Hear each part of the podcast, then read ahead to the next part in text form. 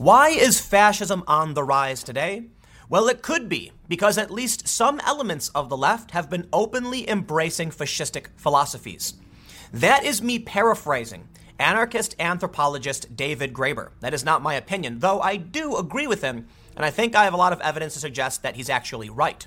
What's worrisome about this growing trend on the left is that it tends to be high profile and well funded individuals who are actively pushing fascistic ideology. Now, don't get me wrong, it's very different from the fascism of World War II. But we are seeing strange parallels a lot of people like to compare today to Weimar Germany. I think it's silly when you consider there are a million differences and only a few similarities.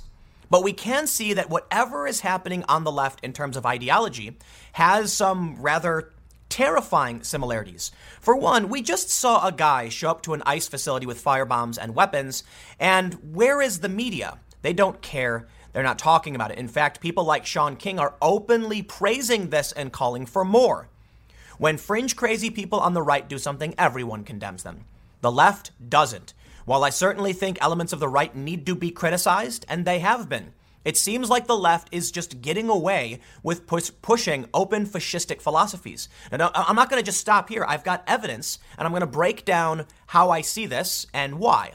Now, here's the thing these are mostly anecdotal bits of information. It's part of the stories that I've read uh, recently. I will present to you my argument. Don't, don't, don't just take my word for it. You need to really dig into this your, yourself. And I want to stress this is the perspective of one individual who reads the news all the time.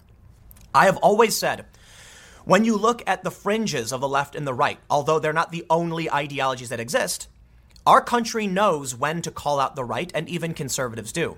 The left doesn't. In fact, Vox.com is actually talking about a theoretical socialist nationalism. I kid you not. And that's what got me inspired to put this video together and call out the fascistic philosophies embraced by many high profile and well funded left wing activists and organizations. First, Vox.com is funded to the tune of $200 million by NBC. They are very prominent. And in this article, titled Trump and the Dead End of Conservative Nationalism, they actually at one point talk about well, I'll just I'll just read it for you. They say, "Who national conservatism casts out. Nationalism by its nature excludes people. Raising one's nation above others begins with defining what that nation is and who belongs in it." It's theoretically possible to have a liberal nationalism, even a socialist nationalism, they claim, that welcomes foreigners interested in joining the nation's ranks. The last president's rhetoric about what Americans have in common and how immigration strengthens the country strikes me as a species of liberal nationalism. I'm going to call this a gaffe. But what's interesting is the response to it. I kid you not, we see over and over again when people point out that World War II Germans were socialists, we hear that's not true, ask a historian. When in fact, they technically were, although it was a different kind of socialism. It was. It was ideologically motivated but used capitalistic structure. So, in an academic sense, or, or semantically, you could say it wasn't socialism. There's an argument to, uh, that it was. It was intended to be, but they wanted to be efficient. Now, I'm going to break all of this down. But before we get started, head over to timcast.com slash donate if you'd like to support my work. There's a PayPal option, a crypto option, a physical address. But of course, the best thing you can do, just share this video. YouTube has deranked independent commentary, so I, I rely on you to help spread the word. This is an article that openly criticizes Trump and national conservatism, uh, specifically referencing a conference on national conservatism. I believe it was just an oversight that they actually entertained the possibility of socialist nationalism.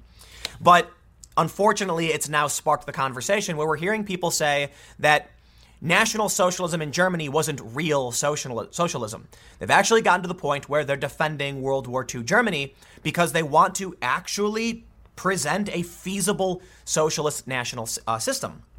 Now, in this article, they make reference to uh, Amy, I believe her name is Amy Wax. Let me see if I can pull up her name and what they claim about her. Claim, claim about her.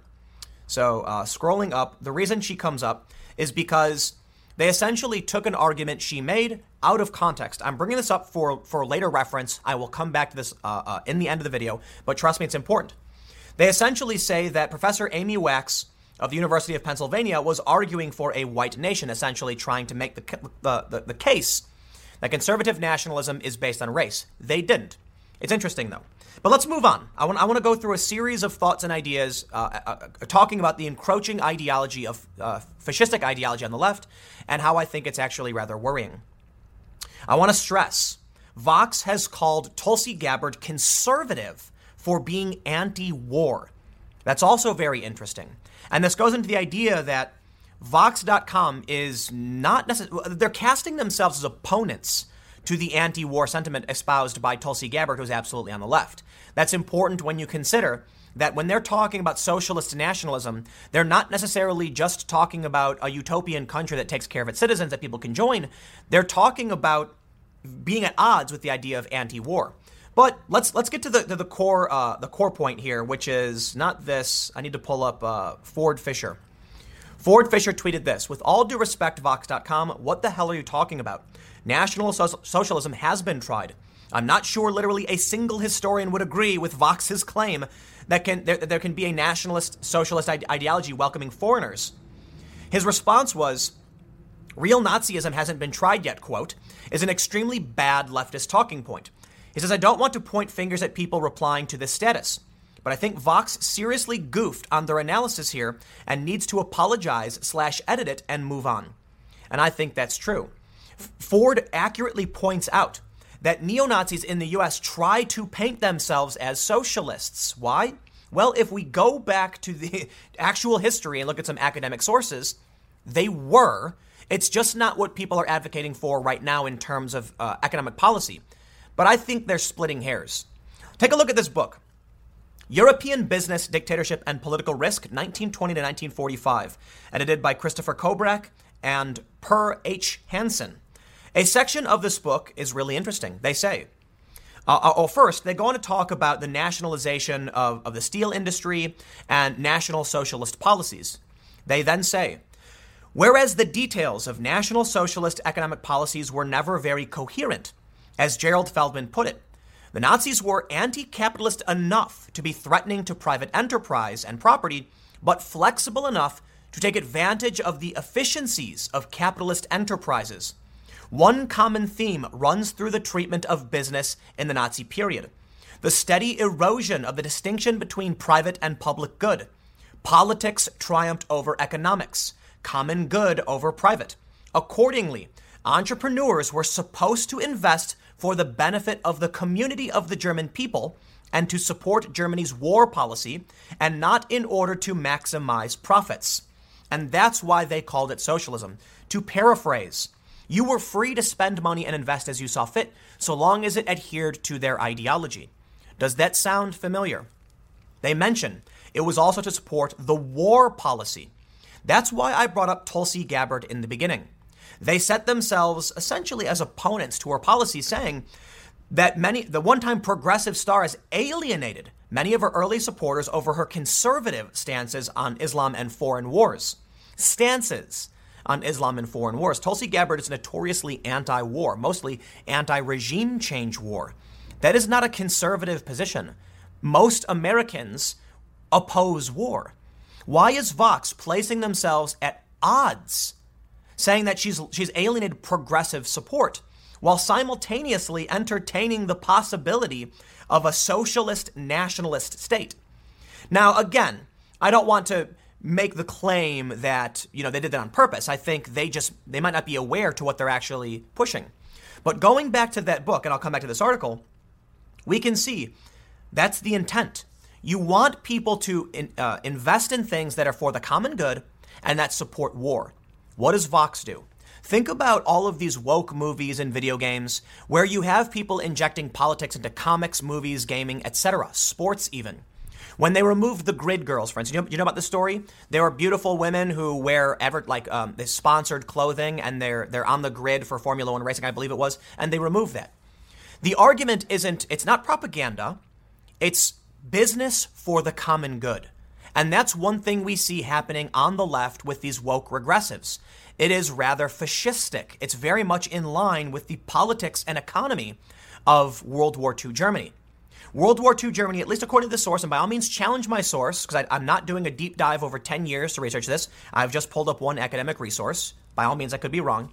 Points out the socialism of World War II Germany wasn't based on the state controlling everything, It was based on all of the people being aligned with the common good of the state and choosing to invest. Essentially, they had the efficiencies of capitalism with the ideological drive of socialism. That effectively the people were acting towards the social good and they were expected to invest in that direction. Noting that the that the they, they actually did nationalize. Uh, uh let, let me read this. They said this was the main reason why Hermann Goring established in 1937 a national steel trust and coerced the steel industry into a minority partnership of the newly established, you know, Hermann Goring, et cetera, et cetera. The point was you could be free to run your business as long as it adhered to the common good. So someone asked me, is it not propaganda when you see these woke movies pushing this narrative? And I'd say the answer is no, it's not. While sometimes it could be propaganda when they have identitarianism, left wing identitarianism in movies, the real intent is to make people spend money and develop products towards an ideology instead of profit. And there are some good things about that, like when people buy environmentally conscious products, but we're talking about a fringe race based ideology. So I now want to jump over to what's disconcerting in terms of the encroachment of this ideology. Take a look at this article, article from the New Statesman.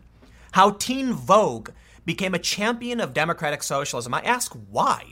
They say a title renowned for fashion tips is nurturing a new generation of left wing activists.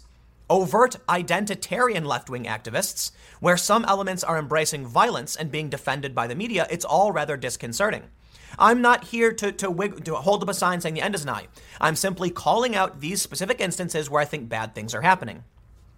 I'm not saying that the entirety of the left is overtly fascist or anything like that. I'm saying there is an element of fascism encroaching on the left, and it's not my opinion. It's sourced from an academic, and I believe I have it here. David Graeber. David Graeber is uh, described as an anthropologist. He says sometimes I occupy things. He says, um, I see anarchism as something you do, not an, ident- not an identity, so don't call me the anarchist anthropologist. Well, I apologize if I did, but people have referred to him that way. He clearly takes issue with it. He was one of the prominent figures during Occupy Wall Street. In fact, he and I were both featured in Time Magazine's 100 together for the influence we had during Occupy. That's, that's literally Time saying they believed we were two of the most influential people in the world at the time. He said, Why is fascism on the rise? Maybe one reason is because certain elements of the left have adopted philosophies, tactics, and sensibilities once universally rejected because of their historic association with fascism and normalized them. I want to stress this point, but I will come back to it. I now want to take a look at what the, what, what the New Statesman is, is saying, and I want to highlight the encroachment on something like Teen Vogue. It makes no sense for Teen Vogue to be pushing socialism, does it? Take a look at these articles. How I Can Critique Capitalism even on an iPhone. Who is Karl Marx? Meet the anti capitalist scholar. Four big takeaways from Bernie's speech on democratic socialism. They say in the last six months, the website has reached 5.21 million people across the world, with 45% of visits originating in the US. This is just an example of the encroachment that I find rather disconcerting. Why is a teen magazine pushing overt socialism? Why is Vox.com presenting this idea of socialist nationalism? It was tried. It really didn't work. It created an outgroup. Now, we can point out that World War II Germany's politics were very specific and pro white identitarian. What we're seeing from these groups is anti white identitarian. It is still race based policy. It is still rooted in much of the similar ideology. They're just pointing the finger at different groups. In the end, it's very similar all of these controversies, Comicsgate, Gamergate, the, the, one of the core criticisms is that politics is infecting industry, and people are saying, leave your politics out of my game, out of my movie, out of my comic, etc. The intention is to make people purchase products or invest in products with an ideological bent. We then see rainbow capitalism and pinkwashing. That's when these big companies put rainbow flags all over the place because they're not telling you they have a good product. In fact, the most alarming examples of this would be the Gillette ad, where instead of telling me what their product was, they go on to say that men shouldn't be so toxic. Why is an, a razor blade telling me about common good for the public and ideology instead of explaining to me why a razor is good? Why is Nike talking about why a flag is offensive? It all falls in line with an encroachment over this ideological economy. Instead of running a business for profit, they're trying to run a business for ideology. Many people have said get woke, go broke, and while it's funny, it's not in- inherently true. There are just certain circumstances where it does happen. But in the end, if the ideologically driven, you know, if the left wing identitarians have their way, it won't matter what does or doesn't work. They're forcing this on people through corporations. I do want to stress it's not like these ads from Gillette are the first time someone's made a, a you know, uh, culturally conscious ad. Culturally conscious ads have been around for a really, really long time. It also may be true that the only reason I'm, I'm seeing this now and thinking we're, we're seeing a problem is due to the fact that we have direct access to information. It's entirely possible that Gamergate, Comicsgate, and these other, you know, social justice-esque get woke controversies happened throughout the history of the US, and we're just seeing it all at the same time because of social media. However, I do feel like there is reason to believe that we are looking at an ever expanding fascistic philosophy of the left that is increasingly dangerous. And again, I will stress while we can always point the finger at the right, Jordan Peterson and many others have said, our culture knows when to call out the right, and it's probably because of World War II history. We can see it and we can say enough. But we're not seeing it on the left, and it needs to be called out. Now, let's move on to the more interesting things. In this tweet from David Graeber, someone responded saying this is some bogus dead end stuff, evoking, quote, the left in this way, with no regard to specificity, but just one loose polemic, is a spiked online kind of rhetoric. I get that people are mean to you online a lot, and I'm sure that S, I'm sure that's S, I'm uh, uh, covering up a swear for those that aren't familiar with how I do this. But this isn't a basis for discerning contemporary fascism. Graeber responded, Can't read very well, can you? The passage said certain elements of the left. So the only one invoking the left with no guard, regard to specificity is you. Actually, I'm talking about Nietzschean, quote, there is no truth, only power, strain. But you can't write a whole history in one tweet. Essentially, what David Graeber is pointing out is that there's an element of the left, and, and forgive me, David, I'm getting you wrong. I'm not trying to, to be hyperbolic in this. I'm trying to take this seriously and, and present real sources. There is an element of the left that believes there is no truth, only power. And this is exemplified in a lot of different ways. One of the things we've seen with those that are pushing ideology into movies and games is that they're simultaneously offensive and inoffensive at the same time. You can't seem to figure out what is the right thing to do. You never know if something you say will be offensive today and not offensive tomorrow, or vice versa, because there is no truth. It is just a means to gain power. So let's move on to some examples. First, this story from the Daily Beast. Why young men of color are joining white supremacist groups. What? When this article came out, many of us said this makes literally no sense. How could people of color join white supremacist groups? That's the basis of a Dave Chappelle skit that's meant to be absurd. This is clearly not logical. It makes no sense. They say Patriot Prayer's leader is half Japanese. Black and brown faces march with the Proud Boys. Is the future of hate multicultural? I'm starting with a light example, but trust me, I have more. We can clearly see that when they mention the phrase white supremacist, they're not talking about what is true. They're just framing something in a way to gain power. They want you to believe that Patriot Prayer is white supremacist, even if people of color lead the group. And that is the important distinction. While you could certainly make the argument that there are internalized racists, people who are not white who still join actual groups like the Klan, the issue here is that Patriot Prayer is being led by someone who is mixed race. Certainly, people who are white supremacists aren't going to march behind someone like this. But no, the truth is irrelevant. What matters is the smear and the power.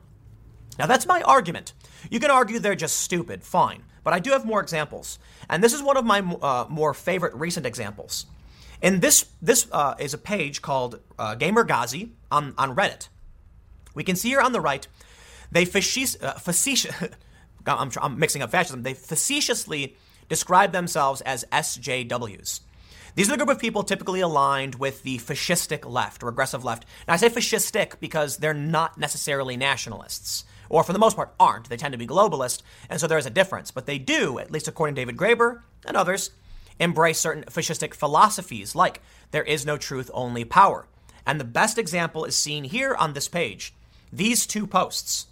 One post says Lashana Lynch will be introduced as the new 007 in Bond 25. The post just above it. Scarlett Johansson clarifies rub and tug comments were taken out of context.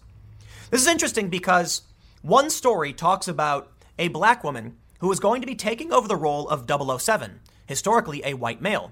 And in this in, in the post about it, they actually kind of cheer the idea on. One one commenter says black female 007 oh, there's going to be some incredible rage from the right on this. Grab some popcorn, people. Essentially, if you look at the comment threads, you can see something that's entirely predictable. They cheer when a black woman is being handed a historically white role.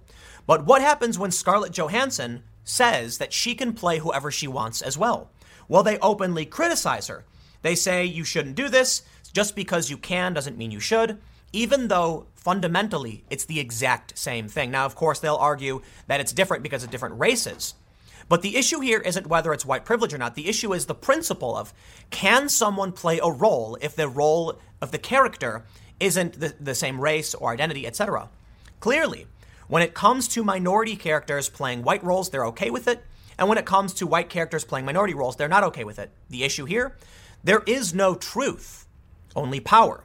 The goal is will it empower our ideology? And if it does, it's acceptable. It doesn't matter what is true. The question would be asked Is it okay for one person to play a character in a show, movie, or otherwise if that character is of a different identity? Yes or no? They can't give you an answer to that question because there is no answer. There, there's no, there's no. I mean, honestly, I believe the principled answer is yes. Of course, anybody can play anybody. If Ariel's going to be black, I don't, I don't think it matters at all.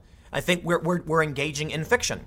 But of course, there is no truth. There's only power. Their power to push you down and attack you and get corporations behind them. And here we can see the encroachment of the fascistic philosophy. They don't embrace truth, only their power, and they have corporations pushing an ideological economic shift.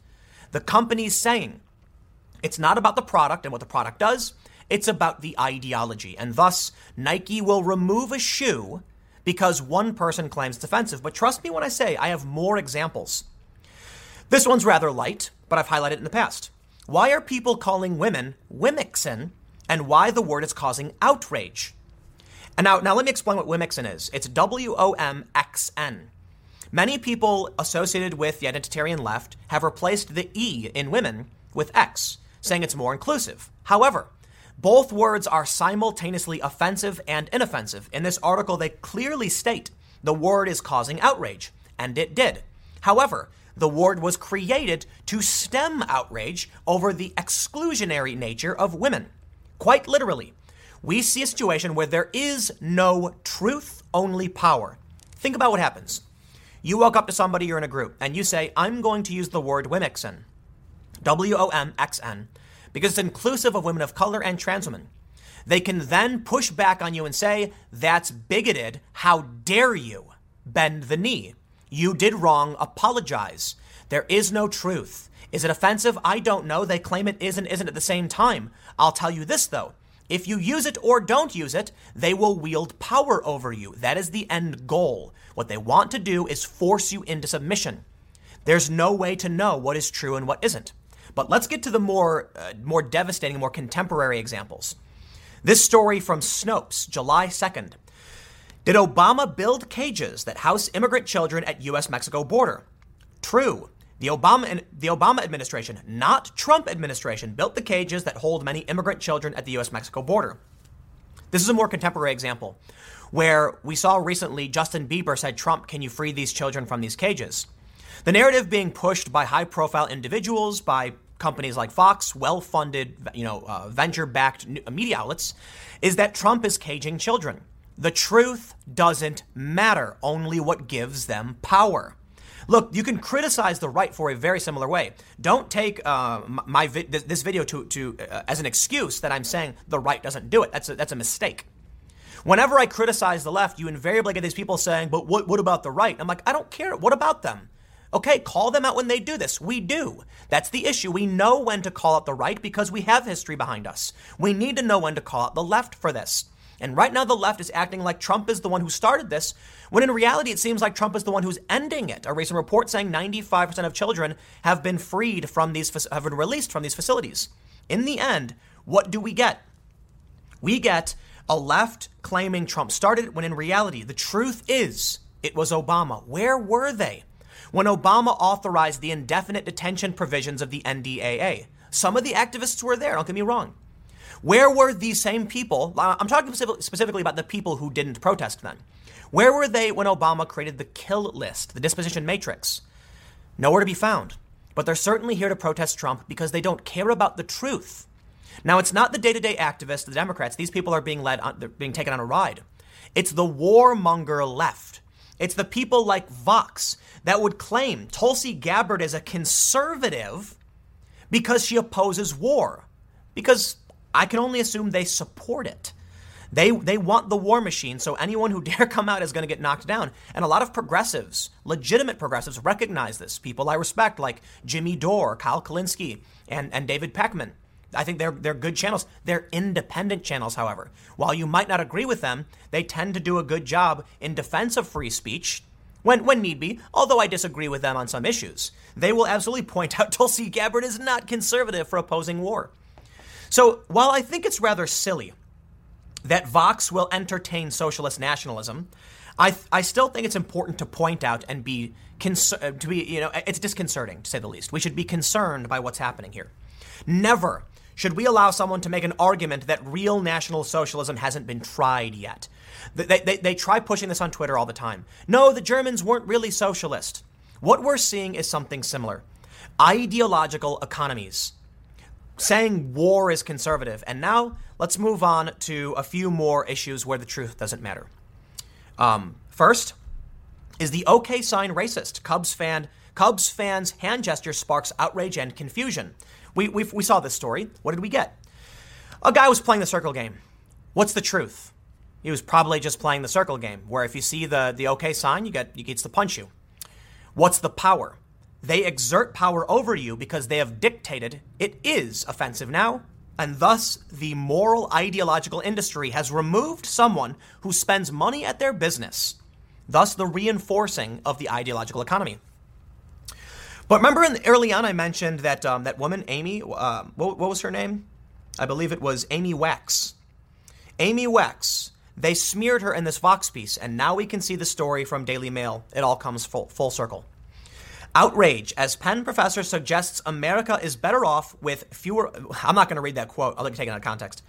Um, the university asserts she is free to express her opinion. They argued, they took her argument out of context because the truth doesn't matter only power. Amy Wax was making a was making a point. Her point was that because the first world is predominantly white, there is there is an inherent problem when you bring in first world immigrants versus third world immigrants. If you want people to uphold, you know, liberal democratic institutions like the Constitution, I'm not talking about liberals and left. I'm talking about freedom and, and, and classical liberalism. If you want to uphold that, you have to recognize that most of the first world is white. She was actually presenting that as an obstacle, at least according to Yoram Hazony. Regardless of the position, she certainly was, the, the, the, the, conference denounced white nationalism. But of course, the truth is irrelevant, just power. There are now calls to have her fired because of it. This is the uh, probably one of the best examples that brings us right back to the article from Vox where they entertain the idea of socialist nationalism. I want to stress these are anecdotes. This is not data. This is my my opinion. This is me seeing select instances that I cannot determine the, uh, the, the, the, the girth of the problem. I'm not saying tomorrow it's the end of the world. I'm not saying it's evidence that, you know, they're, they're taking over government. I'm just saying the problem exists. It may be minuscule. As David Pakman told me in an interview, he, uh, in, a, in our conversation, he feels that these are edge cases. Perhaps. But I would argue that NBC uh, is funding Vox and I will end with now with the more important point as to why I disagree. This is a tw- Twitter thread I've pulled up over and over again. Zach Goldberg said, Here's holy effing S number one. His tweet was Spend some time on LexisNexis over the weekend. Depending on your political orientation, what follows will either disturb or encourage you. But regardless of political orientation, I'm sure we can all say holy effing S. And what does he show? For those on the podcast, here's what we can see. Number of news articles mentioning diversity and inclusion spiked, skyrocketing around 2013. The next one, an image, articles mentioning whiteness, uh, once again, a hockey stick around 2010. Let's uh, we'll close this. Moving on. Number th- uh, let's go to number 4. Number 4 is unconscious bias, again, a hockey stick. Essentially what we're seeing from this Twitter thread is what says to me we are not looking at edge cases. We're looking at a real problem where far left activists, socialists, who have now for some reason, entertained socialist nationalism, have been embracing fascistic philosophies, at least according to David Graeber, and we can see that they're pushing for an ideological economy, which is not, which is, which is essentially what the World War II German socialists had. It was an economy based on the common good. We can see all of these articles exploding in these references. I don't believe it's an edge case. I believe it is an ever encroaching problem that then presents itself in very dangerous ways. My final thought Shaun King, 1.1 million followers, openly encouraging extreme acts. Openly. And then after he does, about a week or two later, someone does it in Washington. You're going to have to look this one up, Tacoma, at an ICE facility. Shaun King's response to openly praise the action and once again call for more. The left, our society doesn't know when enough is enough. The media isn't calling it out. He still has a job. He hasn't been banned from any platforms. Alex Jones was certainly wiped out because our society doesn't tolerate when the right steps over the line. Steps over the line. A lot of people will defend Jones. They'll say that he was being facetious, that he was joking. It doesn't matter. The point is, Twitter, Facebook, YouTube, etc., said Jones spreads fake news and calls for violence. So does Shaun King. At what point will we recognize the left goes too far as well? My final thought on the matter to stress, to know, uh, to, to, to a great degree, these are stories I have focused on over the over you know the past several months to a year. It doesn't mean it is the biggest problem in the world. It doesn't mean there is no problem with Trump. I am simply pointing this out. I assure you the response from many on the left who will try to defend this ideology will be to say, what's what's you know what is the right doing? What about this group? What about that group? By all means, bring those up because I believe that fr- extremism, regardless, is dangerous and bad. I'm just growing ever worried that we don't seem to be doing anything about the ideological expansion of fascistic philosophies and identitarianism on the left. And we've then see or, seen organizations like the ACLU openly embraced identitarian and racist policies, like what's going on with Harvard, the discrimination against one of the smallest minorities in the country, Asians. We need to judge people based on the content of their character, not the color of their skin. And so long as we have these instances not being called out, then we have serious problems. So they'll say Tim Pool is right wing. It's not true. My politics fall squarely center left. I am a moderate. I'd fall. I'd, I'd, probably agree with Joe Biden's stance on on expanding uh, uh the Affordable Care Act, fixing it. And I got to admit that does sound rather appealing, though I'm not a fan of Joe Biden because they're more corporate elitists. So that leaves me in a weird position. But of course, they will try to discredit me. They'll say Tim Pool is clearly right wing, or you know they'll take pictures of me doing an interview to try and discredit me. That's fine. I don't care. None of that discredits the points I've brought up right now. So I encourage anyone on the left who disagrees, by all means, make videos, challenge me. I'd love to be proven wrong. But what we're seeing with these graphs from Zach Goldberg is that something is happening, a massive ideological shift. And it's rather worrying when you see the examples of the truth not mattering. That's what scares me. I want to make the world better. I want to solve these problems. But so long as no one calls out the nonsense, it will only get worse. Of course, there are people on YouTube and on social media that do call them out. Unfortunately, among this group of anti SJWs, they might call themselves, among this group, there are a lot of people who are grifters, who simply jump onto whatever opinion if it means it's going to make them money. I recently saw something. I, I, I, might make a video about it. This this woman, Alinity, picked her cat up over her head and, and, and tossed it over her, and everyone's outraged. And I think it's so damn silly. It's a cat. She tossed it three feet. Do you know? Have you ever seen a cat outside? So yes, I do see instances where people have faux outrage on both sides, but one of the big problems is that the mainstream media, which is supposed to be a watchguard to protect us from the encroachment and the abuses of power, isn't doing it. Where was the media coverage of this man in Tacoma? How much coverage did we get of those Covington kids? Some kids standing on a staircase smiling at a guy playing drums, and it was the end of the world to the media. Unfortunately, what I find truly disconcerting in all of this is that having worked at Vice and Fusion, and having worked with other organizations, this ideology is in the media organizations, period. So when you try to bring up a simple point about whether something is or isn't true, they will come for your throat to take you down. They will lie and they will smear. And that's what happens when I call out the media all day and night. Don't you forget it. There are many activists in journalism. We know this. They hold these views and they, and they believe there is no truth, only power. They openly say they are driven by, quote, mission driven storytelling. The president of Fusion told me just side with the audience. We can see it. The economy is driven, being driven by ideology, not profitability. And again, I'll stress there are good things about that. I believe it's, I, I personally try to buy recyclable, renewable products, environmentally conscious products. I, so, but, but the, the end result is does your business promote profit? That is the capitalist system. Does your, does your business promote the common good? That is the socialist system. Just because you use currency doesn't mean you're not engaging in a socialist ideology. It's complicated. And you're going to get a lot of people pushing back saying World War II Germany was not socialist. But they were ideologically driven. They were driven by the common good. They just had the right to choose how they allocated their resources so long as they allocated towards something that benefited their party and ideology.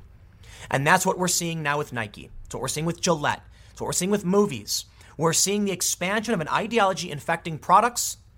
And we've seen it for about 10 years now, coinciding with the rise of these articles in the news expressing this identitarian worldview. So it may be fun to entertain the idea of get woke, go broke, but it's not a guarantee. I'll end by saying that. Is it silly to point out that Vox is entertaining socialist nationalism? I think so. A lot of people are going to point the finger and say, aha, they're advocating, you know, uh, okay, okay, okay, chill out. However, Vox made a huge mistake here. And if this kind of rhetoric is allowed to increase, you will see this fascistic ideology expanding. Because I, I want to stress World War II Germany wasn't about maintaining their borders. Many people will smear Trump, trying to draw parallels. World War II Germany wanted to create a massive global German state. So think about the idea of people who hold fascistic ideologies who are also globalist in, in that they don't believe in borders. They want open borders, like the Democratic Socialists. All of that is worrying me, not because I think they have anything in common with the National Socialist German Workers' Party, um, or because of the same thing, but because there are certain similarities towards extremism and towards things that will result in violence and harm and economic collapse. It needs to be called out. I'll end this video here, possibly one of the longest videos I've ever done. Let me know what you think. Next segment will be coming up at youtube.com slash timcastnews starting at 6 p.m. By all means, comment below, rebut my points, tell me I'm wrong. I'm all ears. I will see you all in the next segment. Last night, Donald Trump tweeted about speaking with Kanye West to get his friend ASAP Rocky out of jail. He said, I will be calling the very talented Prime Minister of Sweden to see what we can do about helping ASAP Rocky. So many people would like to see this quickly resolved. Now, my understanding is this is the most liked tweet from the president, probably because it has to do with Kanye West and ASAP Rocky. I don't know the full story about ASAP Rocky. I did dig into it a little bit. I've actually reached out to some contacts to try and figure out what's going on, but nobody's gotten back to me. And for obvious reasons, it's a very sensitive issue, and they're trying to make sure that ASAP doesn't remain locked up. My general understanding is that he was being followed by some guys in Sweden, and they got into a fight. ASAP got arrested. It's way more complicated than that. Trust me, I, I don't have the full details, but this video is not about ASAP Rocky's fight.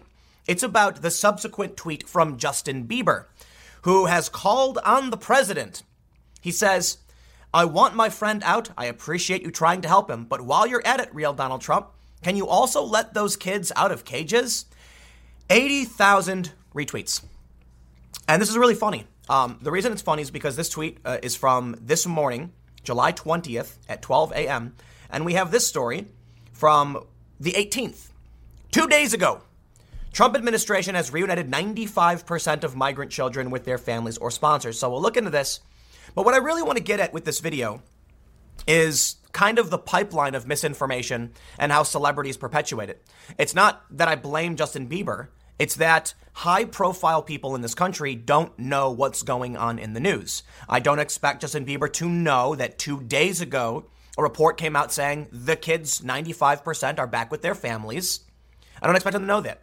And thus he puts this out, and now you're going to hear everyone repeat it, not realizing the, that it's almost resolved. Almost. Look, I get it. There's a lot of problems. I don't want to act like it is. And it is complicated because Maybe the kids were reunited with their families and they're still in cages. Also, when they say cages, it's a loaded term. It is a dog whistle, right? Um, but let's, let, I, I want to say this too. Dog whistle has been become bastardized by the left, right? It literally just means like virtue signal, like it means phrasing that can only be uh, understood by a certain person or it's tribal terminology. In this instance, saying kids are in cages is a predominantly left wing talking point. And so that doesn't mean it's wrong, but it's a framing device, right? And they, they accuse me of the same thing using right wing talking points, whatever. It's meaningless. The point is, it's not that he's wrong to say it, it's that he's clearly getting his information from one faction and he hasn't actually seen the updated information. Once again, I don't blame your average person for not knowing this. It's not Justin Bieber's job to read the news every day like it is mine. Justin Bieber makes music and he's a celebrity. He sells stuff. He's a, he's a you know marketing tool. I don't mean that disrespectfully. I mean, you know, celebrities are, are used to promote products, and that's like the, the part of their appeal. So he produces music. I think he's done some acting too, probably, because that's what like high profile celebrities do.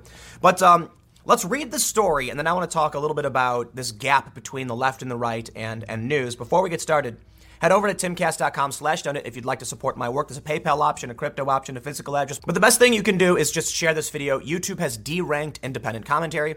That means I rely on you to share this if you think it's good, right? If you think it's bad, well, then let me know why you hate me, or if you don't hate me, or just do whatever. I don't know. Let's read the news. So this is from a couple days ago, and uh, I, I, didn't actually do an update on it because I was kind of waiting for more information. But let's uh, let's read this.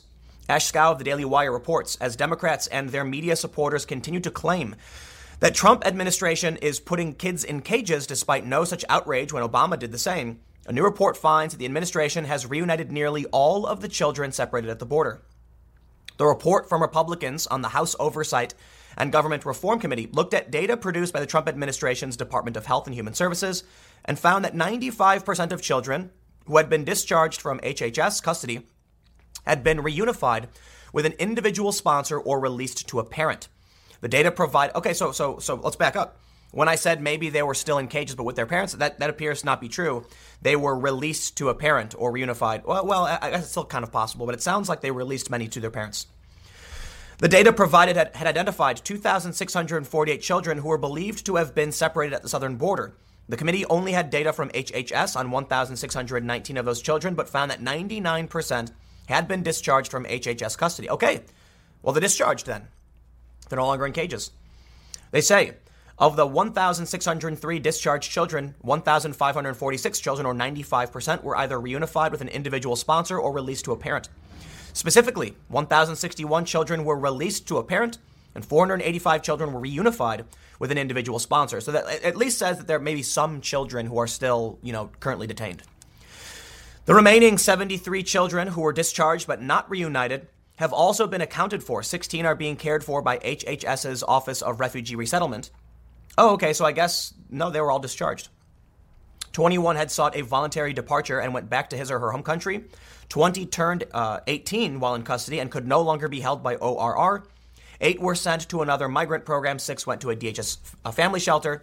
One was granted immigration relief, and the last child was a runaway. They say the report also noted that, that a federal court ruling, uh, federal court filing also found that ORR had discharged 99% of children from its care since June 26, 2018. According to HHS, children typically remained in ORR care for 60 days, although the average length of care has expanded to 78 days in fiscal year 2019. The HHS data show that ORR released 53% of the separated children in 60 days or less, the report found. Something I've talked about quite a bit, right? Because I, I, don't want to make this whole video about, you know, the kids and, and, and entertainment. I will stress I, I, I detest and deplore the uh, horrible conditions of these places, as I'm sure most sane, reasonable people do. Nobody wants. Look, they keep saying on the left it's about the cruelty, they want people to suffer. No, that's ridiculous, okay? You know, it's there, there are a lot of people who are working for ICE and CBP who are being put before, you know, Congress and the government and being berated when the issue is they can't they literally can't do anything. And I was thinking about this like what what do you do if you have no resources and you've got these horrible conditions you inherited from the Obama era? Do you just open the door and say, Be free, young children, to the world with ye? Well, no, they'll, that's, that's worse. Now they're going to be out in the middle, they'll, they might, they'll die. You know, they'll be out, they'll, they'll be homeless, they'll have no food, no water. So what do you do?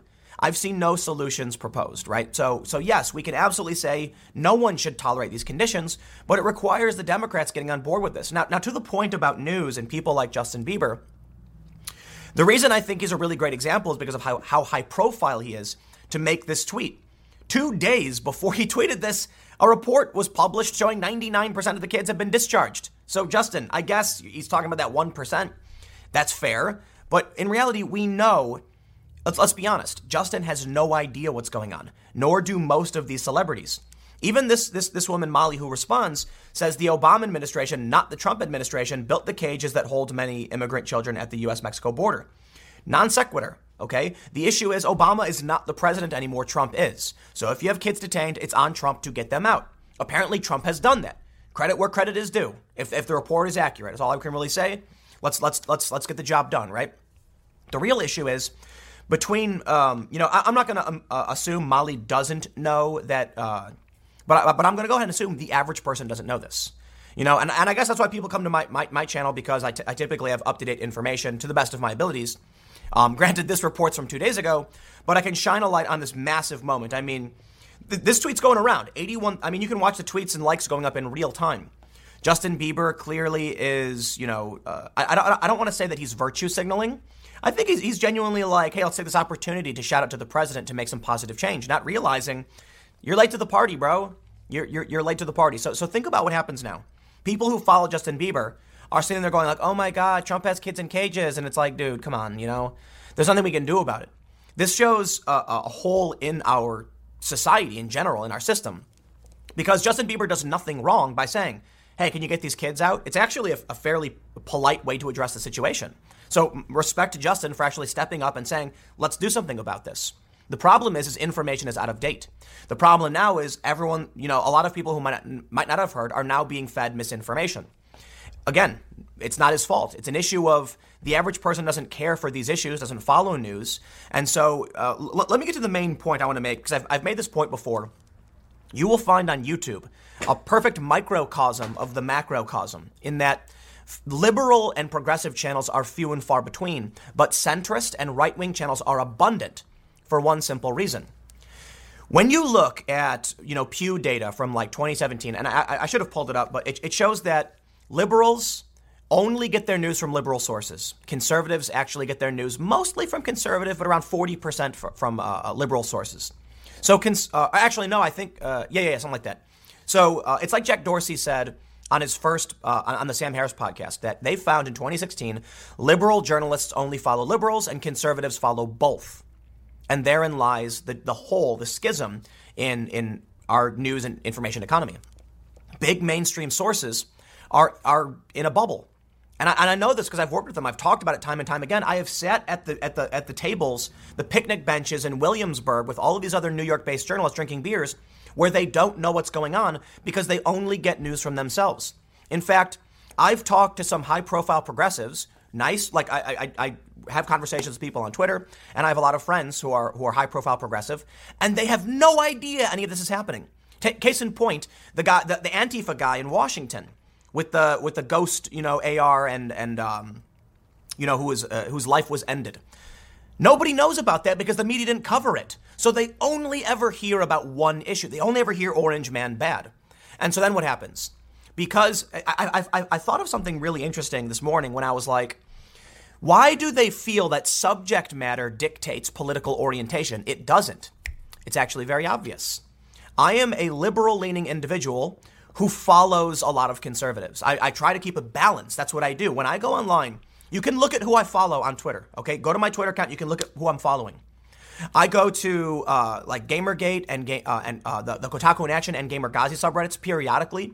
I go to r slash anarchism. I go to Chapo Trap House. They love me over there. I go to um, left and right wing sources uh, just just to try and see where the people are at. I go to you know news uh, on on Reddit. I, I I typically try to look at as much as possible. I follow many progressives. I follow many conservatives. And because of this, when big news stories happen, I have a broader picture, which probably makes me a centrist. You know, uh, it's probably contributing to the fact that why I'm, I'm, I'm rather centrist. But then I, I wonder why is it that, like, you know, I'll do a video the other day, like, about Bernie Sanders not paying $15 minimum wage. And I was thinking about it because I'm like, I do like Bernie. I do. I do. You know, um, uh, and I'll give you some, some examples as to why. Bernie said not that long ago that we can't allow everyone across the border. And I'm like, much respect. Bernie said a few months ago, um, or, that, that, that was the border thing, but he said in 2015, no open borders. Bernie also opposed the free trade agreements, and this is why a lot of people supported him. I, I definitely think he's now pandering to the woke identitarianism, which is destroying the fabric of society. And I've got a bigger video coming up on this later, because um, it's pretty it's pretty scary stuff. Like potential for violence is getting out of hand. But I, I think Bernie's lost it. But you know, I looked at this story and I'm like, it, it's it's not necessarily. It's actually kind of defensive of Bernie. But if you approached my channel and looked at the subject matter, these people are immediately like, "Aha, Tim's conservative," because only conservatives talk about these things, and that shows you they exist in a separate bubble. People like Justin Bieber don't get news from conservative sources. He gets his news from mainstream left-leaning sources who don't talk about what's happening with Bernie's, you know, Bernie's salary. Uh, admittedly, it was the Washington Post and Newsweek, which is why I cover it because I always make sure my sources are are vetted by NewsGuard, like 99% of the time. There are certain exceptions. But when he only gets his talking points from mainstream media, he's missing out on half the conversation. So then when I see something like, wow, that's actually really important that Bernie is in a labor dispute, because look, we are in the 2020 cycle. The Democrats are primarying. Trump is not. We know who Trump is. We know what he does. And I sprinkle in, you know, the criticism, but we, I am not here to make an orange man bad channel. I'm here to be like, here's what's going on with the Democrats, and here's the big news that I think is important. But because I follow conservatives as a liberal, here's the way they see it. The only people who follow both are conservatives. And liberals only follow liberals. Therefore, anyone who follows both must be conservative, right? Anyway, I'm getting off on a tangent here. The point I want to make, wrapping this all back together, is that um, First, respect to Justin Bieber. Actually, I mean this sincerely. I tremendous respect for him putting out this tweet because I, I, do think it's important that people in his position use their use their influence and power to, to rectify mistakes. I would also point out, you know, I don't know how to solve this problem, but you're two days late to the party. So while I can certainly respect an attempt by a celebrity to call out injustice, and yes, in, in many circumstances, I can also criticize many celebrities for butting in on things they don't know. Okay, so um, in this instance, while I can respect the effort, I can also criticize the, the misinformation and the lack of understanding. And so then at that point, it becomes important to say to someone like Justin, before you make a shout out like this, you really got to do a Google search. And I mean this with all due respect. I'm not trying to be a dick. Do that Google search, figure out where we're currently at, because this is going to go far and wide, and people are going to assume these kids are still in cages. That's going to result in protests. It's going to result in, you know, like police pushback. It could get people hurt. So we got to do our best. While I can certainly respect people trying to, you know, and, and, and here's what I want to stress, okay? You have these woke celebrities that are mean people that are swearing and cussing all the time. That does not deserve respect, okay? Like Kathy Griffin, she blocked me on Twitter. Justin Bieber here, it's a very calm and polite response. While you're at it, can you get those kids out of cages? Like, hey man, respect. He's not being a dick. He's, he's, he's you know, I, I wish he had his, his, his details correct, but I, I, respect this. You know, I have a friend who's a very high profile progressive. Um, and they put out tweets about Black Lives Matter and you know feminism, and I have tremendous respect for them for doing so because they always try to do it from a point of I'm sorry if I'm offending you, I'm trying my best. You know, they approach their posts with like, "Let me hear what you have to say. I'm not trying to be mean to you. You know, please listen now." And that's what I respect. Like, if you want to come out and be, you know, pro-communist, and you do it in a way that's polite and you don't you denounce violence and all that stuff like dude I'm, let's have the conversation. I absolutely would love to have a conversation about these issues. But what we end up getting for the most part are woke anger on twitter. And so i'll, I'll, I'll, I'll wrap this up. The, fine, the, the, the main point i want to get to with this whole video youtube is, is a good example. Very few progressive channels tons of centrist and conservative channels.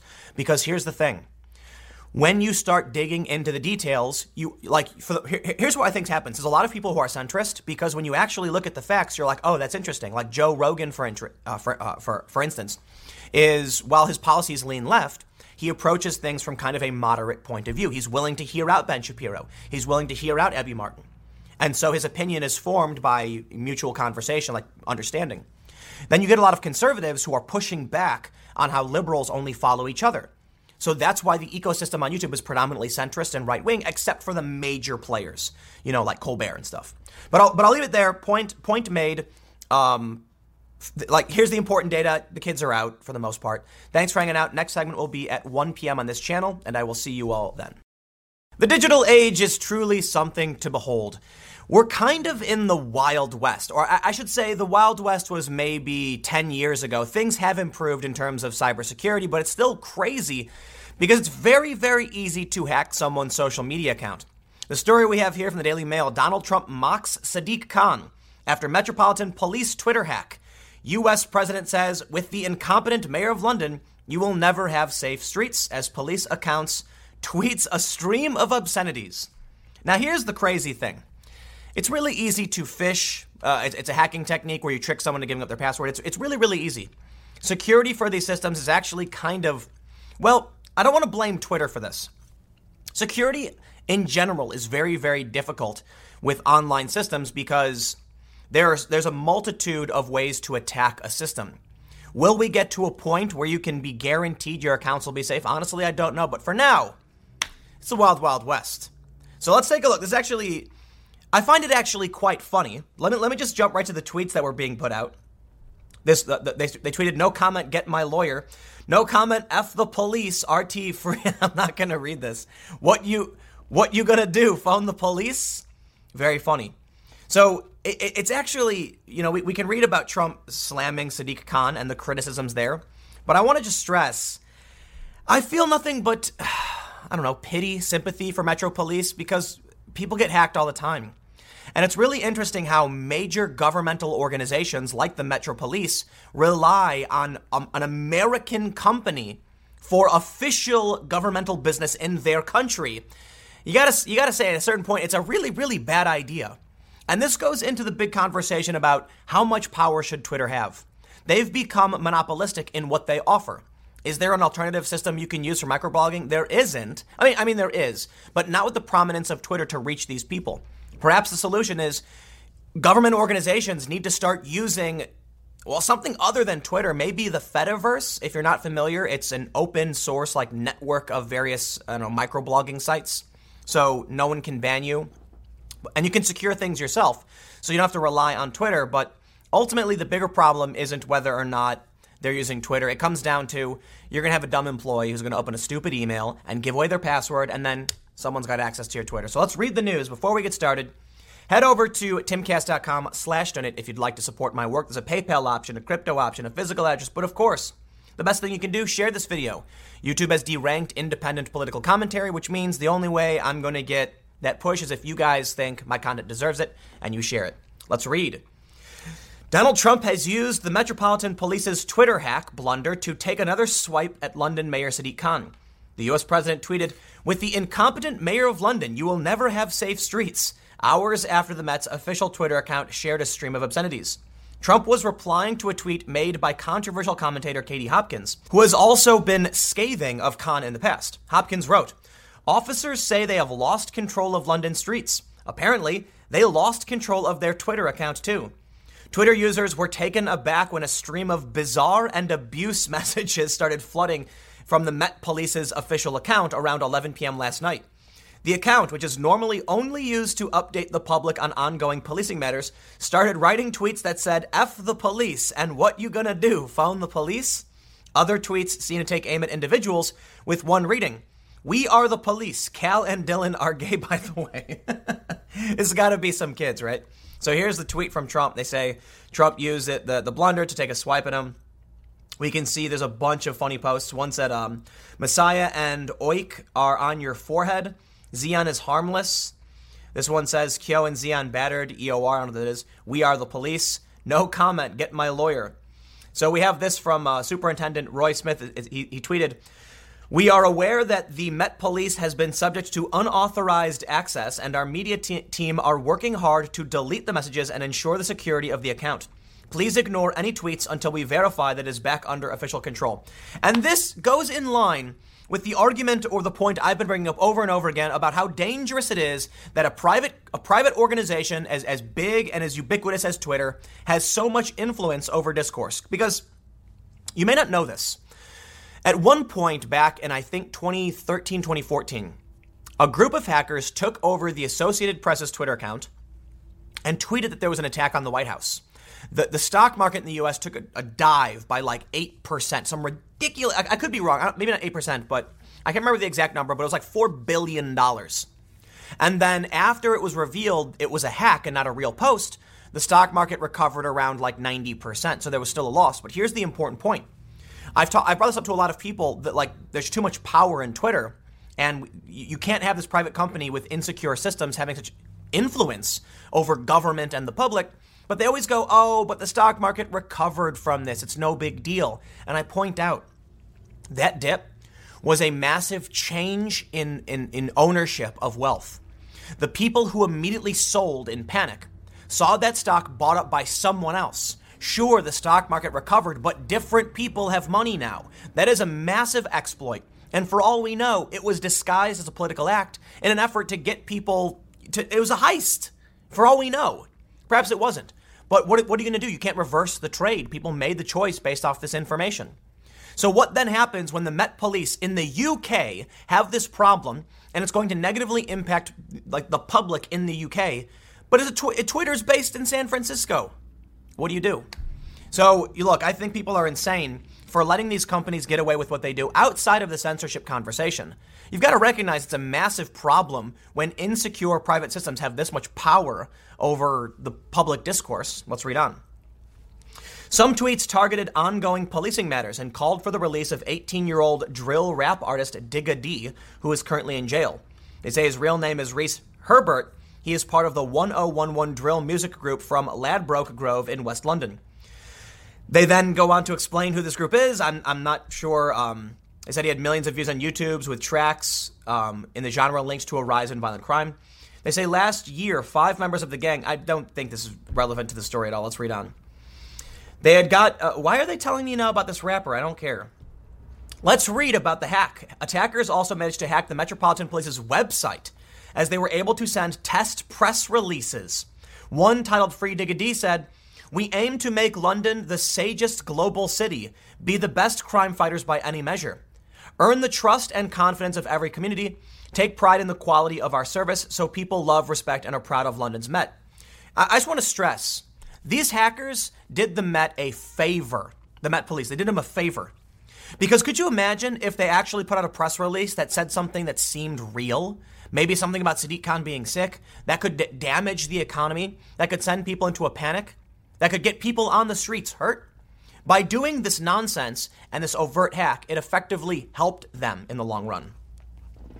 They go on to say the post also linked to press releases regarding the rapper and an apparently missing child. Several other messages included abusive content. The Metropolitan Police confirmed they had been hacked, although were unable to confirm the extent of the hack. I'll tell you exactly what happened. The Met is a huge organization. They probably have a handful of people who run IT, and someone got a stupid email that said, you must click here to update your password or something, and they did, and that's called phishing. There's a really clever thing called spear phishing, for those that aren't familiar, and this is where you can actually spoof an email address.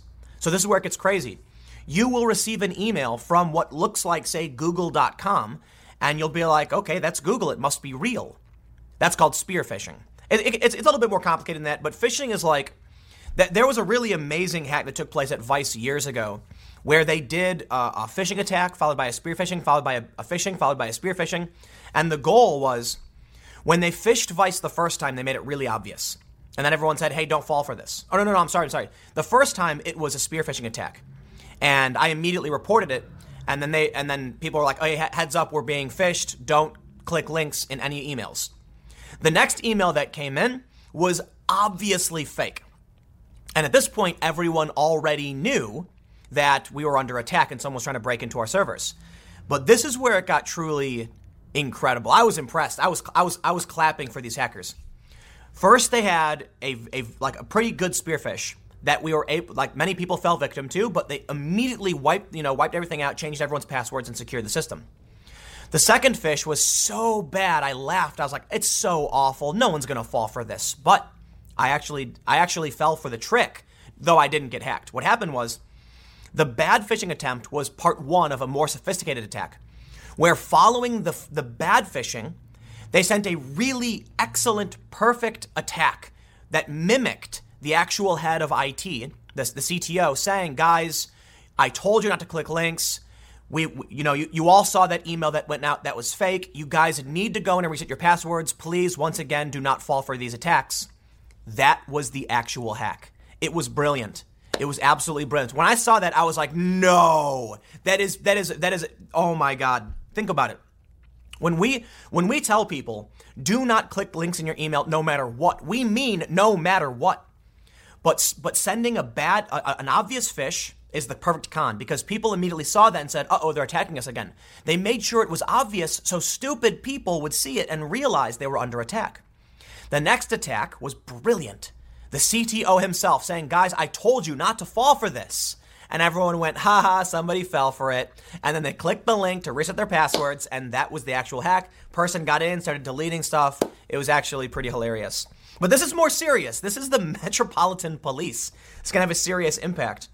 So they say Scotland Yard's Twitter feed has more than 1.2 million followers who are bombarded with a series of increasingly bizarre messages. It is believed the cybercriminals got access to the Met's Mynewsdesk application, which automatically pushes messages out across email and their Twitter feeds. Superintendent Media tweeted that they're working to delete it, but that's that's basically the story. And then you get Trump ragging on him, which is kind of funny. So I don't know. I'll leave it there. Stick around. Slow news day, I might add. You may have realized, but I've got a, a, a much bigger, uh, uh, uh, more of an argument for for the next uh, video at, at, at uh, 4 p.m. YouTube.com/slash Timcast. For those on the podcast, it oh you know it's always in a different order. But thanks for hanging out. Stick around, and I will see you all in the next segment. A second Mississippi gubernatorial candidate says he will not be alone with a woman who is not his wife. Why does this keep happening? It actually started a couple of years ago when we heard Mike Pence wouldn't be alone with a woman who was not his wife, out of respect for his marriage. It's a traditional religious thing for the most part, but it's also a side effect of the Me Too era. Because I gotta admit, I am very cautious, as are many men right now, over, and, and it's a good thing too. Let, let, let hear me out. You've got, eh, actually, hold on. Let's do this as an addendum to the video on my main channel and talk about how there's no truth here. What's the right thing to do for a man? Should he say, by all means, I will be alone with this woman? Or should he say, I won't be alone with this woman? Pick one. Because no matter what you do, it's going to be offensive somehow. What I was going to say is, men should leave the door of their offices open and not have private meetings with women because you don't know where the line for a woman is. Unfortunately, that's offensive. So what do you do? Invite women into your room and close the door? Oh, now you're making women uncomfortable. And if they if you don't know they're uncomfortable, it's your fault. So what do you do? Honestly, I have no idea. Let's start by reading the news. And the reason I want to talk about this is because CNN penned an op-ed, or one of their uh, opinion writers did, and it's absurd. So first, the story from CNN's second Mississippi gubernatorial candidate. I read the title already. Before we get started, head over to timcast.com slash donate if you'd like to support my work. There's a PayPal option, a crypto option, a physical address, but of course, just share this video on social media if you like it, because YouTube doesn't anymore. They they they deranked us, so I I, I defer to y'all. Let's read the story. They say. The, uh, so the opening paragraph basically talks about how Senator State State Representative Robert Foster made the same decision. This is now the second candidate, uh, and we'll read.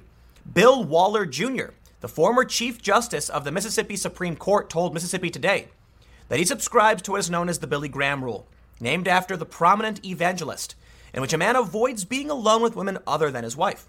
I just think it's common sense. I just think in this day and time that appearances are important, transparency is important, and I think that people need to have the comfort of what's going on in government between employees and people. And there's a lot of social issues out there about that, Waller told the news outlet on Monday.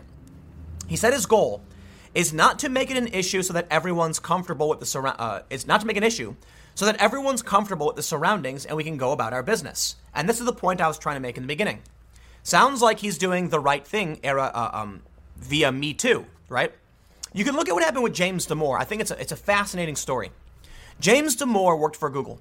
He drafted a memo saying that men and women are different and the systems we have in business are designed around men. So maybe we should design systems around women. Quite honestly, a very feminist thing to claim.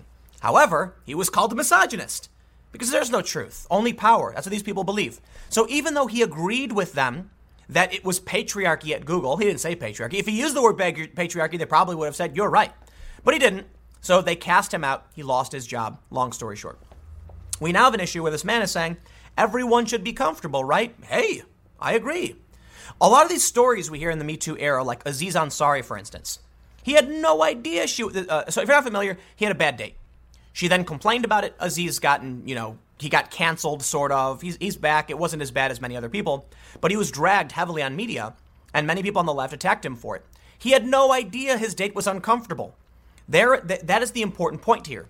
If you are working with a woman and you say, come on in my office, close the door and lock it, maybe you don't gotta lock it. I don't know. Maybe you want the door locked like many people do for privacy so no one can butt in on your meeting. Okay, okay, okay, hold. Don't lock the door, right? Maybe that's the appropriate thing to do. But now what if she's uncomfortable because the door is closed? Okay, leave the door open. What now? Now we can't have a private meeting because I'm a woman? And there it goes. There's literally no correct way to approach this. This guy seems to be doing everything right. He wants everyone to be comfortable, right? Nope, wrong. He gets attacked. Waller told Mississippi Today that in his 22 years serving on the state Supreme Court, he never found himself alone with a female colleague. He said, I tried to always have someone present, he told Mississippi Today, adding that he would not, however, demand that the woman provide the other male colleague. Last week, Foster declined Mississippi Today's request to send a reporter on the trail with him for the day because the reporter was female, unless she brought along a male colleague, saying he did so because he just wanted to keep things professional. Okay, you get the idea. We've talked about it. Let's jump over to CNN's, I don't know, feministy, lefty critique. An open letter to officials who won't meet with a woman alone. Dear State is from uh, uh, Jen Psaki. Dear State Representative Robert Foster and former Chief Justice Bill Waller Jr. At a time when young people in your state of Mississippi are dealing with the lowest earnings and the highest unemployment for their age group, with tens of thousands of people don't have health insurance in part because of the refusal of current leadership to expand Medicaid. You have made your way into the headlines by boldly pledging not to meet alone with a woman other than your wife. Congratulations to both of you for all of this national coverage, which they didn't ask for. Doesn't need to be news, and in my opinion, probably isn't. Except considering the greater cultural context, I can see why it is. But don't blame them, you're the one writing about it. Your constituents probably won't know anytime soon, if ever. Whether this proclamation was inspired solely by the teachings of Billy Graham, by a fascination with the Victorian era, or doubts about your own self-control. Oh, I love it. Just just whack these guys over the head, don't you? That's a, that's a metaphor, by the way. Oh, I'm gonna get banned now. But there are a few questions to consider to make sure you are achieving your stated goal of avoiding speculation resulting from the evils of the Me Too movement. Is having another man present really the answer? So I understand you think that having another man present will really help you control your unbridled masculine urges. I love I love how they do this. The problem isn't as this uh, this guy look look this guy straight up said he wants everyone comfortable. It's not about his urges. It's about him not wanting to put a woman in an un- uncomfortable position. Rather a feminist approach. But of course, it's offensive to someone. Let's read on. But doesn't having two men present with a woman make it even more questionable? No, it doesn't, because now there's a third party to, to support or deny certain claims. According to your way of thinking, I would feel a lot safer as a supporter of the Me Too movement if you had two women present instead. Sure, that's fine too, but you have to recognize this guy said he didn't want them to present a male colleague to be with them. You got to pay attention, lady. You're not you're not you're not even reading the news. It's outrage without understanding the context. Welcome to 2019. I'll say it a million times. This woman clearly didn't read what the guy had to say. She's just typing away at her faux outrage without having any idea of what's happening. And this is journalism today. Did she look at the source material? Obviously, she didn't. Her outrage is fake. It's just generating clicks. Congratulations. Now, here's the best part. Should you really be meeting alone with men either? It is very clear that you believe marriage is only between a man and a woman, despite the rulings of the Supreme Court. What? In this country, it's something like 95% of people who, who identify as straight, cis, whatever you want to call it. So, no, quell your faux outrage. It's just, oh, I'm so sick of the nonsense. And therefore, any relations are only between a man and a woman. No, just extremely likely to be. But wouldn't it help avoid any question that you were going outside of your marriage with a man if you always had a woman present as well? No.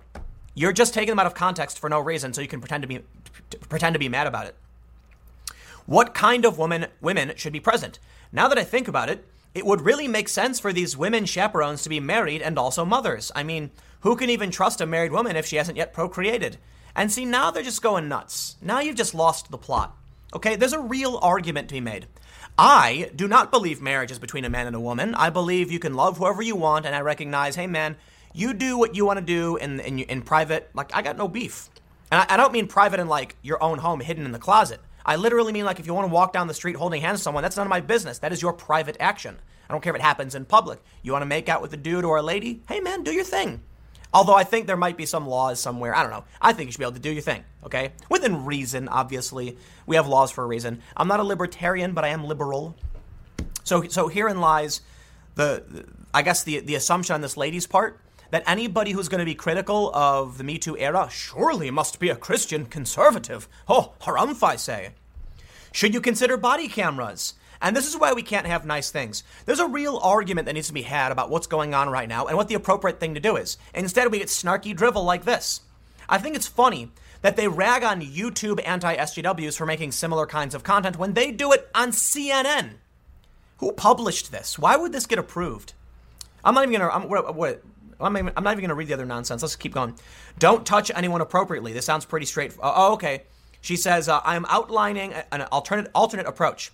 Don't touch anyone inappropriately. Define inappropriate. If I pat you on the back, is that inappropriate? To some it is, to some it isn't. If I close the door, is that okay? Don't make any remarks about a woman's figure, including her bust or backside. Okay, well, if I go to a guy and say, hey man, you've been hitting the gym? Totally acceptable. I go to a woman, ooh, you've been hitting the gym? Not acceptable? So you're saying it like you men must be treated differently from women? I'll tell you this. You have no answers because there isn't one. Any sane person who tries to approach this problem so, from a solution-oriented position is going to find out there's literally nothing they can do. And that's the point I've made over and over again. I can walk up to a dude and be like, damn, brother, nice suit. Where'd you get it? Say the exact same thing to a woman. Ooh, damn girl. Okay, get rid of the ooh. Damn girl, nice or damn sister, nice. I'm trying to I'm trying to make it perfect. Say, damn brother, nice suit. Where'd you get that? Looking good. Oh yeah, I got it tailored. Damn sister, nice suit. Uh, nice nice dress. Where'd you get it? Looking good. How dare you? How dare you comment on my figure? Don't ask anyone, including women, for a sexual favor because of your place in power. I mean, sure, but that's a given, right? That's literally like sexual harassment laws exist. Well, uh, it's civil, you know. Hire women to be on your senior team. What does this have to do with anything? So you know what? I, I get it. I'm not gonna I'm not gonna beat a dead horse on this one. You get the point. Once again, we have another story, and CNN loves just putting out the hyper, hyperbolic trash. You know, I, I, look, I get it. Everybody does it. I got a couple more stories coming up for you in a few minutes, so stick around, and I will see you in the next segment. From the Daily Caller, a third of Democrats believe it's racist to criticize politicians of color. It's actually racist to believe that. What's the famous saying? That uh, I have a dream that one day my children will be judged by the content of their character, not the color of their skin, something like that. And that's what I grew up on. And that means a lot to me, especially with my family history. But of course, today, heaven forbid anyone ever criticize anybody who's not white because that clearly must be racist. Right now, we have the controversy over Trump and the squad. A poll is done. A new poll that suggests nearly one third of Democrats. That's a lot of people to believe in nonsense or to be overtly racist. So let's read this, but I also have another story that I may pull up and we'll get to in a second. Before we get started, head over to timcast.com slash donate if you'd like to support my work. There's a PayPal option, a crypto option, a physical address, but of course, as most of you know, share the video if you like it. YouTube has deranked independent political commentary, so I mean it. If you really do like it, hit that, you know, share on Facebook, wherever you want to share it. But uh, let's read the news. They say Rasmussen conducted the survey with 1,000 registered voters between July 15th and 16th. The survey found that 32% of Democrats agree that it is racist for any white politician to criticize the political views of politicians of color.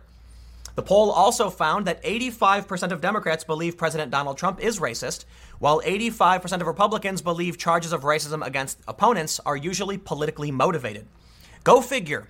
Once again, the whole political debate falls down on tribal lines. And this is why, well, well, for one, I've said there's no center, but it's also why it's a really difficult position to even address. How do I accurately approach a political situation in which there is no middle ground? Either it is or it isn't. And because I often take the middle, as Vox has even stated in one instance, that the center and the right are aligned in their narrative for the most part, if I say, if I say something like this, the left thinks Trump is racist, the right thinks he doesn't. They will accuse me of making a right wing statement for saying that because I didn't agree with them. And, and because of that rhetoric and that narrative, you're pushing the center towards Trump. But that's the story we'll get to in a second. Let's read on. They say the Rasmussen poll comes just days after President Trump tweeted that a progressive group of freshmen uh, congresswomen should go back where they came from. Uh, really, Daily Caller, I think he could do a better better job of framing that. He did say freshman congresswomen should go back and solve the problems. You know, the, the countries are facing problems. They should fix it. It's a really complicated story, and simply by bringing up the nuance, here it comes. Tim Pool's right wing. I can hear it. I can hear it in the distance from the, from the left. At a Wednesday night rally, supporters of the president took took that sentiment a bit further and chanted "Send her back," in reference to Somali refugee Ilhan Omar. Trump told reporters the next day in the Oval Office that he was not happy about the chant and said he went out of his way to move from it during his speech. And you know what I saw in response to that? A lot of Trump supporters saying, "Thank you, Trump." There were actually a lot of conservatives who were critical of Trump over that over that chant. And admittedly, Trump isn't the one who said it. Now a lot now the, the next day, what did the narrative become? Trump waited 13 seconds before he started talking. that means he allowed it. Oh man, come on. You know, when I saw that, I cringed. And I kind of, I, I, could, I, what I saw when I looked at Trump was Trump probably thinking like, uh oh, that one's bad. that one's bad for me. Trump definitely put out these tweets, he put out this language because he wants the Democrats to unify, but things went a little far with that chant. I find that chant to be bad, disgusting. I do not like it. But I also recognize that the left has been using the exact same language nonstop for years and no one said anything about it. And therein lies the problem of there being no middle. I've criticized the left over this stuff. I'll criticize the right over it, but it doesn't matter. I'll at least say this. Even though I made a video two videos where I called the president. I made one video saying Trump disavows center back comments, and I opened it by saying I find this comments disgusting, completely disagree. What do I get? All of woke Twitter, okay, not all of it, but many woke Twitter people being like, uh, acting like I never criticized the president and then someone comments that like the only reason I criticize AOC is because I'm panicking because I offended the Trump supporters. Oh, I don't care. You people, these people are insane. I I I I, I restrain myself from ragging on Trump because I rag on him so often. Yes, I'm in the center. I'm not a fan of, of Trump's tweets. I understand the, tr- the strategy, and I'm not stupid. I'm not going to pretend like he didn't succeed in what his plan was. But I think he deserves criticism for his plan, and I think he's facing a Pyrrhic victory over it. But how absurd is it that you can't even criticize the squad without being called racist, as Nancy Pelosi learned the hard way. It's pure insanity. Because what is the outcome then? AOC comes out with her farting cows proposition, and then when someone criticizes it, they're called racist. That's that's where we're at. It's a fascistic ideology. There is no truth but power. They're using victimhood as a tool. They're using the goodwill and the fear of people and I can, you know, I'll mention a little bit too from, from the, the video I did on my main channel, the story uh, of Amy Wax, who said, if we, she, she said something to the effect of, immigration from first world countries is preferable because they hold similar values, but most of those countries are white. Therefore, you have to, you know, battle the idea that immigration from third world countries is is typically going to result in people who don't necessarily agree with your values, et cetera, et cetera. And because of this, she said, you will then find I don't want to quote her. She made a reference to countries with white people, um, and and then you know countries with non-white people. And no matter how I address that issue, someone's going to try and clip it. So I'm not going to say it. But her point was that any good society will open the doors. At least is my understanding, because I've seen a bunch of people defending her. Will open the doors to all people of all races. But it is an obstacle to try and make sure we we are screening for the right cult, you know, the right cultural appreciation. So I did an interview with some refugees from Syria who love South Park and Family Guy and totally love American culture. And that's kind of the point she's making. That those are the people that you know you, you want to try and bring in as an obstacle to try and find them. Of course, now she's smeared as a racist for stating a fact. The point I'm trying to make with that is, if you can't even criticize AOC for being, you know, a, a, an idiot because it's racist, well, then how do you address her bad ideas? Do you just let her bad ideas happen? That's absurd, and it's a and it's going to lead to ruin if we can't be smart. There's there was a lot of young uh, there are a lot of young people who have said this about Trump that the reason they liked him is because if you can't address a problem, you can't solve it, and that's what we're increasingly seeing on the left. But don't get me wrong, we absolutely do have some criticism to go around, and this is one of the most important points and warnings I will make to Trump and his voters. You don't want a Pyrrhic victory. All right, if you're, if you're not familiar, it basically means you win the battle, but you've caused so much damage to yourself, it's, it's hurting you in the long run. The Examiner reports from Scaramucci if Trump continues racist theme, he'll lose my vote and the votes of a larger glacier of people. I completely agree. First of all, Trump doesn't have my vote, so take my opinion with a grain of salt if you if you care at all. But there are a lot of moderates. There are a lot of people I talk to who voted for Trump who used to be Democrats. Look at the walk away campaign. While I certainly certainly think anybody willing to announce walk away is not going to be swayed by this, I do warn you that there are people in the middle of the road who are sitting there saying like, "Man, the Democrats are going nuts," but you know, at least at, at least you know they're looking at the Democrats as really bad and Trump as bad, but not as bad, and that's what Trump needs. Here's the problem: Trump can tip the scales in a dangerous way. It, it seems like with that Twitter that that Twitter th- uh, the the tweet strategy he did, he distracted from the immigration debate. Good for him. It worked for him. Fine. Like uh, I disagree with him tweeting, but it worked. You got to admit it. But it's also causing damage to him. In the hopes it causes more damage to the Democrats. If we go based on the narrative that, you know, like my opinion, as well as like Ezra Klein and other leftists, that Trump was trying to force the Democrats to unify, it seems like he's playing a game where it, I don't know if you're familiar with like Pokemon. You do an attack that causes 20 damage to the opponent and 10 damage to yourself, hoping that it kills them. You know, uh, okay, I, am going to try and tone down the rhetoric, even though I'm being metaphorical. It hurts them more than it hurts you. The problem is we can't quantify that. And you got to be really careful because when you get Republicans coming out too, you can lose the moderates. The, the, the left doesn't seem to care, right? The left goes full racist all day and night. Not not everybody, but a lot of them do. And every time I say you're going to lose the moderates, they laugh. Ha ha ha, you're not a moderate and we don't want you anyway. Fine. So then at least the Republicans get it. There is a tacit alliance right now between the center and the right over liberty, freedom, loving America, border security, etc. But if Trump pushes that line, he's going to lose those moderates, and that's a warning that I've given over and over again to the left, and the right better listen to it as well. There, look, it is very, we're going to see record voter turnout in 2020. And while I certainly think Trump has a massive advantage, it seems like his strategy is I'm going to hurt them more than I hurt myself. And while that may work, because you will see people going like, "Oh my god, Trump, what are you doing?" Hey man, but the Democrats are insane. Right? That might work. You may find people people I know and I've talked to have said, "You know what? I'm out. I don't want any of them." And I, and I mean that. I, I know some people who have refused to vote Democrat. And so I asked them, will you go for Trump? And they're like, no way. I'm just not going to vote. They're going to sit it out. So, hey, man, I will say this. That's the other thing. If Trump causes massive damage to the Democrats, that's still good for Trump no matter what, even if they don't vote for him. These are people who might not have voted for him in the first place, because, like, I wouldn't, right? So Trump doesn't care if he loses me.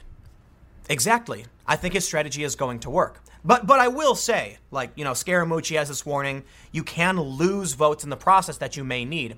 So beware a Pyrrhic victory. You know, you want to you want to you want to go after the, the Democrats and highlight how absurd it is that you can't criticize these women, sure, but at what cost? I'll leave it there. Stick around. I got one more story coming up for you in a few minutes, and I will see you all shortly. This story is complicated and dangerous, but I would I would say this is being I'm, I'm going to be very careful my language. The story is being framed as a male predator pretending to be trans or maybe legitimately trans to exploit the system and target children and destroy businesses. This seems to be, uh, this is being framed by many people as an instance of someone ex- uh, uh abusing civil rights law for just uh, like complete chaos to watch the world burn. That's how it's being framed by many people on the right. However, we're not really seeing it addressed by the left or the mainstream media at all. But here's the story from the National Post. Accusations fly at human rights hearing into transgender woman's Brazilian wax complaint. A substantive question remained at the core of the raucous day long hearing. Should a business be allowed to deny service on the basis of gender identity? This is where things get you know what, man, I don't even know how to address this story. This is this is insane. But you basically have a human being with male privates who identifies as a female trying to get a female service, a Brazilian wax. Here's the important thing. Oh, actually, let me, let, me, let me stop right here and say this. When it comes to the bakery case in Colorado, this is an issue of someone writing words on a cake and arguing they shouldn't have to produce speech that goes against their religious beliefs. Religion is a protected class and it's a complicated story. In this instance, we can see there's a bit of nuance. Look, my opinion is you're you, you sh- it's not your speech. I understand if you don't want to, but is it easier just to do it? Well, it, it, honestly comes down to a coin toss. How, how much easier is it to just go to a different bakery? It's a small business. Why bother waste? You know, why bother with it? But I do feel like if you are participating in public using public infrastructure and someone who pays taxes, which funds the infrastructure to your building, be it plumbing, electricity, etc., you should service them to, to, to, to a reasonable extent. Now, this pushes me to my limits because it's it's it's simple, right? Like just make a cake and write a little message, not a big deal. However, what happens then when you have a trans woman with male privates telling a, a female they have to touch your genitals to do this job? All of a sudden now it gets pretty damn weird. And there's not one solution to this problem. Thus, as I've said time and time again, the more we try to expand civil rights protections, the more we actually take them away. Case in point, the Colorado baker. He does it's against his religion to engage in a practice. Well, can, is, is, that is, it, is, is that an excuse? We now take away the right for someone to engage in a religious practice or belief based on the protections of someone else. We've stripped away someone's rights in exchange for someone else's. In this story, who's protected? A woman's right to not be forced to touch the genitals of someone they don't want to, or a trans woman's right to be serviced? You got yourself a heck of a conundrum here, civil rights activists. Let's read. A human rights tribunal hearing devolved into repeated out- outbursts and name calling this week as it considered a trans woman's complaint that a home based salon discriminated against her by denying her a Brazilian wax. At one point, the complainant compared the business owner to a neo Nazi. The lawyer for the business owner accused the complainant of engaging in half truths and fabrications. Tribunal adjudicator Devyn Cousineau frequently had to interject to maintain decorum and to keep the hearing from careening off course. But a substantive question remained at the core of the raucous day long hearing. Should a business be allowed to deny service on the basis of gender identity? Jessica Yaniv, the complainant, told the hearing she was entitled to receive the advertised wax service and that if the tribunal ruled against her, it could lead to a dangerous precedent.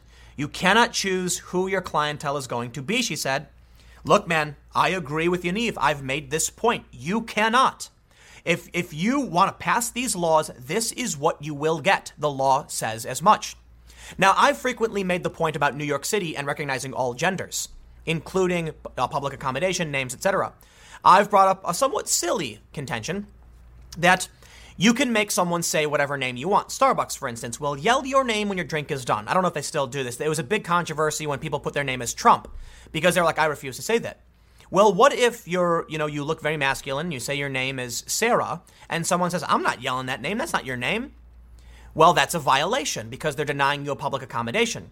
What if your name is something really, really offensive? Or what if, you, because of the, the law states your name can be whatever you want, what if you just say, hey, my name is, you know, a swear word? I'm not going to yell that out loud, ah, but you have to. Well, that could be laughed out of court. In this instance, though, now things get damn confusing. How can the law be upheld if you will compel a woman to touch the genitals of a man. In a Brazilian wax, you need specific techniques. I, believe Brazilian is specifically for, for, for females, and I think they bring this up. But obviously, men and women are different. Males and females are different. It's a very touchy subject to try and try and uh, talk about. If a woman, if, if, if an individual is not trained to perform the male version, they can't is, is it then the business's fault? Should every salon be now mandated to provide male and female service? Where do you draw the line? Let's read more. They say business owner Marcia da Silva said she was not comfortable carrying out a Brazilian wax on a person with male genitals, nor did she have the training for it. Jay Cameron, De Silva's lawyer and litigation manager with the Alberta based Justice Center for Constitutional Freedoms, told the hearing that a ruling against his client would be tantamount to ordering intimate services against someone's will. this is just so weird. The complaint heard Wednesday is one of more than a dozen filed by Yaniv, who described herself as a digital marketing expert and LGBTQ activist.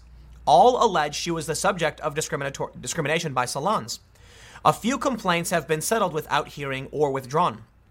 Yaniv also made headlines recently for engaging in a social media spat with free speech advocate Lindsay Shepherd, in which they both made disparaging remarks at each other. Twitter subsequently banned Shepherd from the platform, but not Yaniv. You can't have this. You can't have one. So, so what happened with Shepherd was Yaniv insulted her abnormal, her, her uteral abnormality, and that's okay.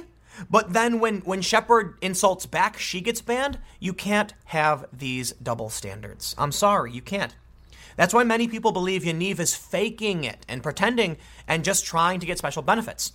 Yaniv eh, today talked about advocating for, you know, topless children and has I'm not I can't even get into it. It's it's it, it really does make one believe Yaniv is just exploiting the system. But at least these exploits will reveal the holes in the system and perhaps force the system to correct itself. These are questions that need to be answered. We're in the process of developing new civics, new social regulations, norms, and laws, and they'll be tested. And within 10 or 20 years, we'll know for sure what is or isn't acceptable. For the time being, we're going to see absolute, I don't know, man. How do you how do you tell a woman she has to touch a dude? I, I, I don't I don't know where you answer this one. Let's read on. The tribunal had initially issued a publication ban shielding Yaniv's identity, but on Wednesday, Cousineau decided to lift the ban based on Yaniv's social media presence and public advocacy. At Wednesday's hearing, Yaniv, who was representing herself, said she came upon a Facebook ad in spring 2018 offering a promotion for a Brazilian wax, which involves the removal of hair around the groin. De Silva testified she had started her home based business after previously performing waxes on family and friends. Yaniv was the first person to respond to her ad. The first person, and her business already gets shut down. They agreed over text messages to an afternoon appointment, but Yaniv testified that after identifying herself as transgender and sending De Silva a selfie, De Silva canceled the session. De Silva told the tribunal, I have no problem with LGBT. She said she was just not comfortable waxing male genitals. The idea also did not, did not sit well with her husband, she said. Further, she didn't have any experience doing it. Everyone has the right to decide who comes in their home, she added, noting that she was also uncomfortable with the persistent messages she was getting from Yaniv. For my safety, I said no. Think about it. Whether or not you will see a widespread, you know, group of predators exploiting the system for, you know, fetish ends is irrelevant. One person is enough. Should the law be able to compel a woman to service a, a male? In which case, I think, man, I just don't know what the answers are. And while it's really easy to point to the baker and see and say, "Look, man, you just got to bake a cake," I get it. It's it's the same principle here when it's like, okay, but then should a male be able to get services from a female who doesn't want to touch a male? Look, when I go to the airport and I get a pat down, I can request like a male or something like that. You can ask for it. Can they get rid of that? Is that against the rules? Like, where do we draw the line? I honestly don't know. So uh, they say De Silva told the, De Silva told the tribunal she defines someone who is transgender as a person who has undergone sex reassignment surgery.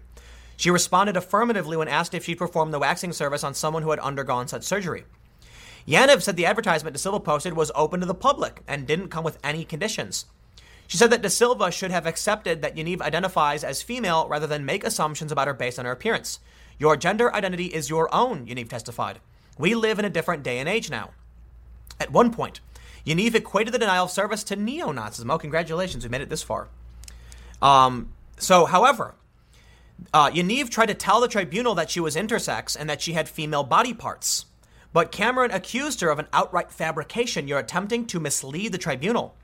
Cameron called Yaniv's credibility into question and earlier suggested that Yaniv had used a fake Facebook profile of a pregnant woman when she initially sought out the waxing service.